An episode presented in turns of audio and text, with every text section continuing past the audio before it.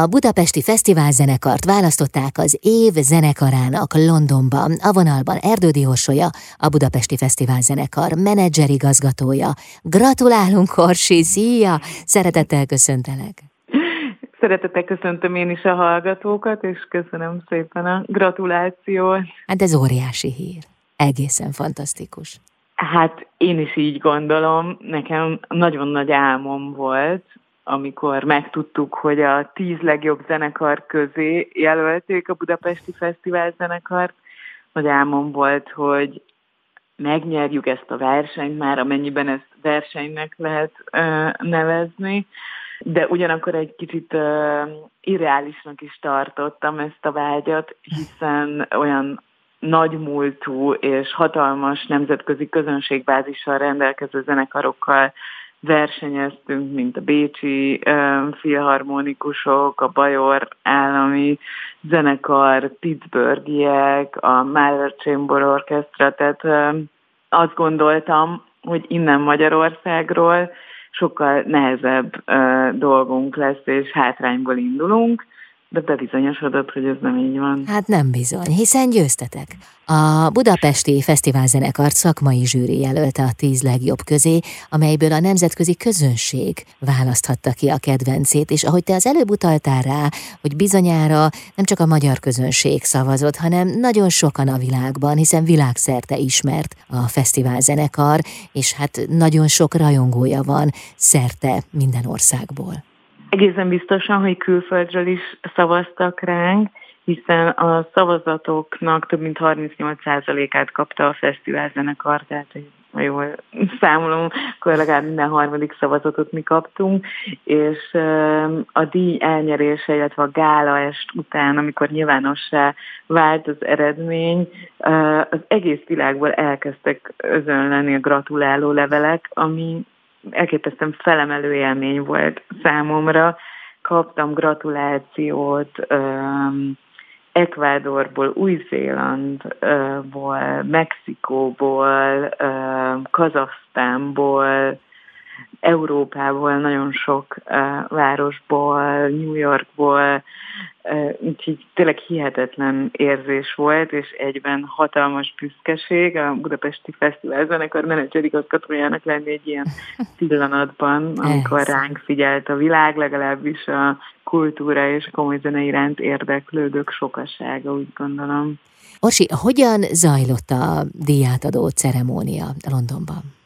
Egy hatalmas, több mint 300 fős gálaesten vehettünk részt, ami elég hosszadalmas is volt, hiszen 16 kategóriában adtak át díjat, hogyha jól emlékszem. Az életműdíjat például Daniel Barenboim kapta, de volt um, fiatal uh, szólista díj, kamarazenei díj, uh, legjobb lemez, legjobb énekes, legjobb kortárs előadás, és nagyon neves uh, művészek között um, szerepelt a Budapesti Fesztiválzenekar a díjazottak listáján, és Gála estem volt egy nagyon szép zenei műsor, és természetesen a különböző díjak között. Például az Orchestra of the Age of Enlightenment barokk zenekar játszott több számot is, szólistákkal is, önállóan is, de voltak zongorás produkciók, énekes produkciók, tehát így tulajdonképpen egy fantasztikus koncertre ülhettünk be, ami hát olyan négy-öt órán keresztül tartott, hogyha belevesztük azt, hogy közben voltak a díjátadók, voltak természetesen beszédek az átadás után, illetve videók is, mivel Fischer Iván ebben az időszakban a berlini filharmonikusokat vezényelte, és személyesen sajnos nem tudott jelen lenni a díjátadón, ezért ő is küldött egy videóüzenetet, amiben nagyon érdekes um, aspektusokat sorol fel, hogy miért is alapította ő meg a Budapesti Fesztivál zenekart, hogy képzelte el ezt a zenekart. Egyébként ezt a videót közzétettük a Fesztivál zenekar Facebook oldalán is. Uh-huh. Ez egy csodálatos születésnapi ajándék, hiszen a fesztivál zenekar jövőre ünnepli alapításának 40. évfordulóját. Így van, ennél szebb ajándékot azt hiszem nem is kaphattunk volna, hiszen éppen jövő év végéig még mindenképpen él ez a cím, és hát természetesen már sok-sok elképzelésünk van, hogy hogy építsük fel a jövő évet, ami a ünnepi jubileumi év lesz. Ugye egészen pontosan 1983. december 26-án alakult meg a fesztiválzenekar, ami azt jelenti, hogy a születésnapi évad egyik csúcspontja az mindenképpen jövőre a karácsonyi koncertünk lesz december 26-án. Orsi, nagyon sok sikert kívánok a továbbiakban is a Budapesti Fesztivál zenekarnak, és hát azt, hogy maradjon meg az a motto, amit Fischer Iván mondott, hogy zenészeimnek mindig azt mondom, a feladatuk, hogy élvezzék a zenélést, és ezt az örömöt a hallgatósággal is osszák meg. Ez olyan szép, mert ez olyan, mint egy áramkör a zenész és a hallgatóság között.